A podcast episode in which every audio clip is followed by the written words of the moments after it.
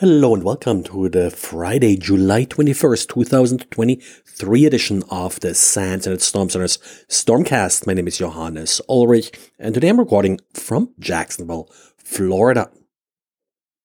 Still a little bit under the weather, so trying to keep this uh, reasonable uh, short here, but we got a couple things to talk about here. First of all, in diaries, we got a .bat file from Xavier, where Xavier is walking you again uh, through some deobfuscation. So for the malware analysts out here, certainly a worthwhile read to see how to beautify the code from obfuscation, how to use CyberChef, which actually just, I think, released version 10, and how to then analyze the resulting code.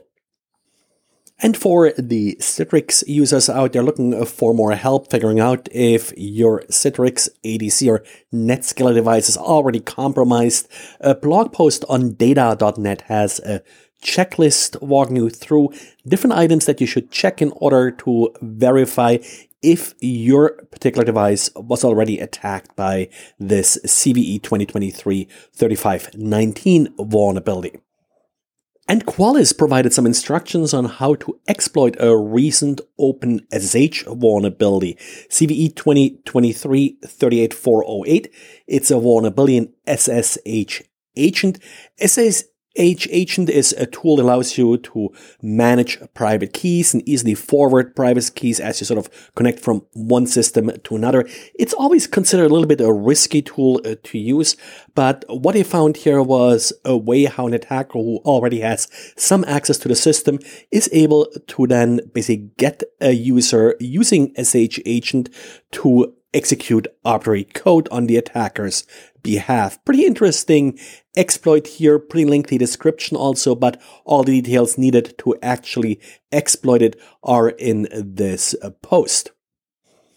And VMware released an update for the Spring framework that's maintained uh, by uh, VMware. The update does fix a flaw in the configuration file where if you're using double wildcards, so basically asterisk, asterisk, well, uh, you create patterns that can be bypassed if you're trying to use that for any kind of access control. And then we have yet another vulnerability in a baseband management controller. This time it's the American Megatrends MegaRAC. Two vulnerabilities here. One is an authentication bypass. All you need to do is spoof the right HTTP header.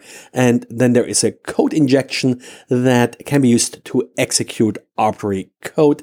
This is done via the Redfish extension interface. Redfish is the newer uh, sort of web-based uh, remote management interface that a lot of these baseband uh, management controllers implement. And as pointed out in the blog post, uh, an exploit here could even include some physical damage to the system by, for example, adjusting voltages in the BIOS. Well, and that's it for today. Thanks for listening and talk to you again on Monday. Bye.